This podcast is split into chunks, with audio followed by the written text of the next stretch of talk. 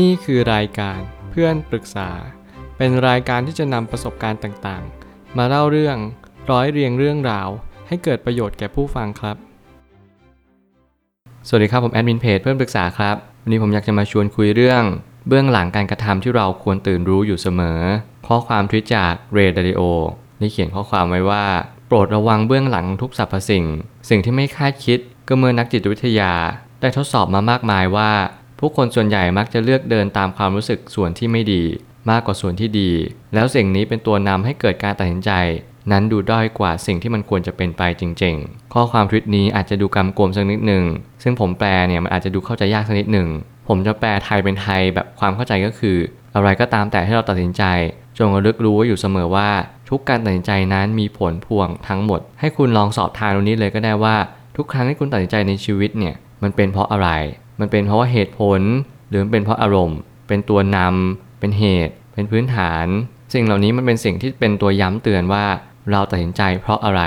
และชีวิตเราก็จะเป็นไปตามในสิ่งที่เราตัดสินใจทั้งหมด หากเราเรียนรู้เข้าใจ แล้วก็ปรับตัวตาม เราจะตระหนักรู้ได้เลยว่า ชีวิตก็จะเป็นไปตามคันลอง หรือในสิ่งที่มันควรจะเป็นทั้งหมดเลย ผมไม่ตั้งคำถามขึ้นมาว่าตรรกะเหตุผลและความรู้สามัญ คือเครื่องมืออันยอดเยี่ยมที่จะสอบทานความเป็นจริง และเข้าใจว่าเราควรทำอะไรกับเหตุการณ์นั้นๆ มากที่สุด เมื่อไหร่ก็ตามที่เรามีข้อมูล ความรู้ ความคิดเป็นเหตุเป็นผล ไม่ว่าจะเป็นตรรกกะหรืออะไรก็แล้วแต่ คุณจงระลึกรู้อยู่เสมอว่า สิ่งเหล่านี้เป็นสิ่งที่มีประโยชน์ที่สุด ที่มันจะเป็นเครื่องมือในการตัดสินใจกับชีวิตของคุณเอง แล้วคุณอาจจะนำสิ่งนี้ไปช่วยคนอื่นได้มากมายเลย ผมยังยืนยันคำเดิมว่า คุณควรจะให้เวลากับสิ่งที่ควรจะให้ เช่นการตัดสินใจการเลือกทางเดิน หรือว่าการกระทำสิ่งที่คุณรู้สึกว่ามันจำเป็นต่อชีวิตของคุณจริง ๆ อย่าพยายามเพิกเฉยสิ่งต่างๆ เมื่อเรดาริโอได้เน้นย้ำแบบนี้เป็นประจำ ผมก็เห็นด้วยกับเรดาริโอว่า สิ่งเหล่านี้มันสิ่งที่จำเป็นจริง ๆ ผมทดลองและก็ทดสอบกับชีวิตตัวเองว่าทุกครั้งที่เราตัดสินใจเลือกเดิน มันจะมีเหตุผลตามมาเสมอ เราจงระลึกรู้ พิจารณาให้ละเอียดถี่ถ้วนว่ามันเป็นเพราะอะไร ทำไมผมถึงตัดสินใจมาพูดพอดแคสต์แล้วก่อนหน้านี้ทำไมผมถึงตัดสินใจอ่านหนังสือทำไมผมถึงชอบไปร้านหนังสือคิโนคุนิยะมันมีเหตุผลไปหมดเลย ผมเริ่มอ่านหนังสือภาษาไทย จนไปถึงหนังสือภาษาอังกฤษทำไมผมถึงชอบอ่านหนังสือที่มันเป็น non-fictionสิ่งเหล่านี้เป็นเหตุผลที่เราต้องตัดสินใจในการเลือกเดินชีวิต ผมอาจจะยังไม่รู้ในตอนนั้นทั้งหมดว่าทำไมถึงเลือกเดิน แต่วันนี้เมื่อไหร่ก็ตามที่เราเดินมาถึง เราย่อมรู้ว่าอ๋องี้นี่เองทำไมวันนั้นเราถึงตัดสินใจแบบนั้น แล้ววันนี้มันส่งผลอย่างหาที่สุดไม่ได้ว่า มันคือสิ่งที่เชื่อมโยงซึ่งกันและกัน คุณอาจจะตัดสินใจด้วยความไม่รู้ หรือรู้ก็ตาม แต่แน่นอนนั่นคือการตัดสินใจที่เต็มเปี่ยมไปด้วยความเข้าใจ ว่าคุณทำไปเพื่ออะไร อย่างน้อยมันเป็นเวลาว่างที่มีประโยชน์ อย่างน้อยคุณไม่รู้จะทำอะไร คุณก็อ่านหนังสือเล่น สิ่งเหล่านี้ผมเชื่อว่ามันมีประโยชน์มากๆ หาในสิ่งที่เราไม่เคยหา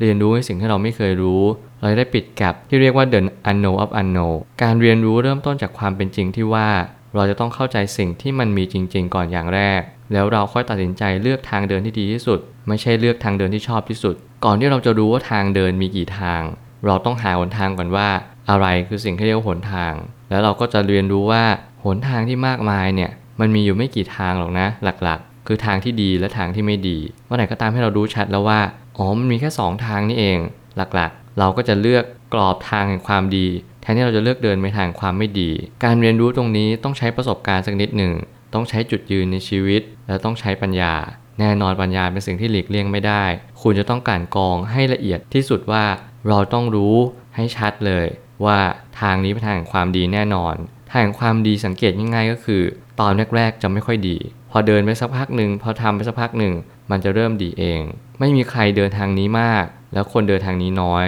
เพราะว่าคนส่วนใหญ่มองไม่เห็นทางทางนี้ เราอย่าพยายามเชื่อคนอื่น อย่าพยายามตามคนอื่น และสิ่งที่สำคัญที่สุด อย่าพยายามตามอารมณ์ส่วนลึก หรือส่วนไม่ดีในของตัวเอง เพราะว่าบางทีส่วนที่ไม่ดีในตัวเองที่มันเรียกว่ากิเลสเนี่ยมันอาจจะนำพาทางที่ไม่ดีมาให้เรา แล้วมันก็หลอกล่อทุกสิ่งทุกอย่างเพื่อให้เรา ติดกับดักที่มันวางแผนไว้อย่างดีเยี่ยมแล้วว่า ทางนี้แหละที่เราต้องการทางนี้แหละที่เราชอบ แต่แน่นอนว่าทางที่เราชอบกับต้องการ ไม่ใช่สิ่งที่เราปรารถนาที่จะเป็นไปจริง ๆ ความอยากความต้องการ อาจจะไม่ได้เท่าความปรารถนา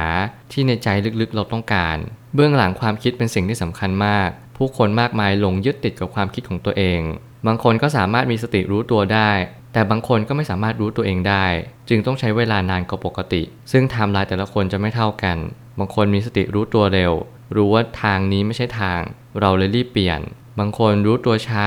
กว่าจะเปลี่ยนทาง ก็กินเวลาไปยาวนานเนิ่นนานแล้ว บางคนสุขภาพร่างกาย ป่วยอีก อะไรอีกมีปัญหาตามมาอีกเยอะแยะไปหมด นั่นคือหน้าที่ของเรา เราทุกคนจำเป็นต้องหาหนทางแสวงหาสิ่งที่เรียกว่าทางออกของชีวิตให้เจอ ทุกการตัดสินใจทุกการ ย่างก้าวมีผลต่ออนาคตทั้งหมดทั้งสิ้น อย่าคิดว่ามันเป็นแค่เรื่องธรรมดา แค่เรื่องเล่นๆ ผมจะย้ำอีกรอบว่าทุกๆ การกระทำมีผลทั้งหมดเลย อย่าเพิกเฉยเด็ดขาดแล้วมันคือความจริงคำว่าสติ ฟังดูเผินๆอาจจะดูไม่มีความสลักสำคัญมาก แต่เชื่อเถอะว่าความสุขของชีวิตก็เกิดขึ้นมาได้เพราะสตินี่แหละหากเราขาดสติเราก็จะขาดส่วนประกอบอื่น ๆ ที่ดีตามมาเช่นกัน สติคือการระลึกรู้ตามความเป็นจริงณโมเมนต์นั้นจริง เหตุการณ์เหตุการณ์หนึ่งเกิดขึ้นมา เราเรียนรู้มันตามความเป็นจริง เราเรียนรู้มันว่านั่นคือสิ่งที่มีจริง ๆ ณตอนนี้จริง ๆ สิ่งใดเกิดขึ้นมา สิ่งนั้นก็ย่อมดับไป อดีตมันผ่านไปแล้ว อนาคตก็ยังมาไม่ถึง สติทำให้เรารู้ตัวว่า วันนี้สำคัญที่สุด ตอนนี้สำคัญมากกว่า สุดท้ายนี้การจะควบคุมสิ่งใดให้เหมือนอย่างที่ใจนึกฝันนั้น จะต้องเริ่มต้นจากการฝึกฝนตนเองให้เก่งมากยิ่งขึ้น การทำซ้ำบ่อยๆ จะช่วยให้จิตนั้นง่ายต่อการที่เราจะควบคุมมัน หากไม่เคยฝึกฝนเลย ก็จะยากมากที่จะบังคับได้ หลายคนหาหนทางบังคับจิต บังคับใจ ฉันอยากที่จะรู้สึกแบบนี้ ฉันอยากจะมีความสุข ฉันอยากจะหนีทุกข์ นี่คือการบังคับจิตทั้งหมดเลย แน่นอนว่าหลายๆคนทำไม่ได้ และบางคนทำได้ บางคนที่ทำได้นั้นเหตุผลง่ายมากคือ เขาเคยฝึกจิตฝึกใจมาแล้วในอดีต สิ่งที่ผมพูดแบบนี้ เกี่ยวกับเรื่องจิตใจ เกี่ยวกับเรื่องความเป็นจริง เพราะว่าผมได้ทดสอบแล้วว่ามันทำได้จริง ๆ การเรียนรู้เกี่ยวกับชีวิต คือการเรียนรู้ว่าเราทำอะไรได้บ้าง แล้วทำอะไรไม่ได้บ้าง ถ้าเราใส่ใจกับสิ่งที่เราควรใส่ใจ ชีวิตเราจะดีขึ้นอย่างแน่นอน ไม่ต้องกังวล เพียงแต่ว่าเราเรียนรู้ได้หรือเปล่าว่า อะไรเป็นสิ่งที่เราควรใส่ใจมันจริง ๆ เราจงอย่าเลือกเดินตามทางของผู้คนทั่วไป อย่าพยายามอยากเป็นเหมือนคนอื่น เราดูเขาเป็นต้นแบบ ดูเขาเป็นตัวอย่าง แต่ไม่จำเป็นต้องลอกเลียนแบบเขาหมด เราต้องเป็นตัวของตัวเอง ต้องมี character หรือ identity ที่ชัดเจน เพื่อให้เราเรียนรู้ในชีวิตว่า เราก็เป็นแบบของเรา เราทำดี เพราะว่าเรารู้ว่าทำดีเพื่ออะไร เราลดละเลิกสิ่งที่ไม่ดี เพราะเรารู้ชัดว่าสิ่งที่ไม่ดีทำให้ชีวิตเราไม่ดีในอนาคต เราไม่อยากเจอสิ่งที่ไม่ดี เราจึงเลือกทางแห่งความดี ทุกๆ การตัดสินใจแบบนี้ ผมเชื่อว่ามันจะทำให้ชีวิตของคุณดีขึ้น แล้วมันจะทำให้ชีวิตของคุณไม่ตกต่ำอีกแน่นอน ไม่ว่าอะไรจะเกิดขึ้น ผมจะอยู่ข้างๆ คุณทุกคน แล้วคุณทุกคนควรจะเดินทางความดี ซึ่งผมจะเป็นคนไกด์และแนะนำให้ว่ามันจะเดินไปอย่างไร ผมเชื่อว่าทุกปัญหาย่อมมีทางออกเสมอ ขอบคุณครับ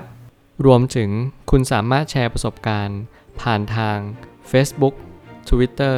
และ YouTube และอย่าลืมติด Hashtag เพื่อนปรึกษาหรือ f r ร e n d t a l k a ด้วยนะครับ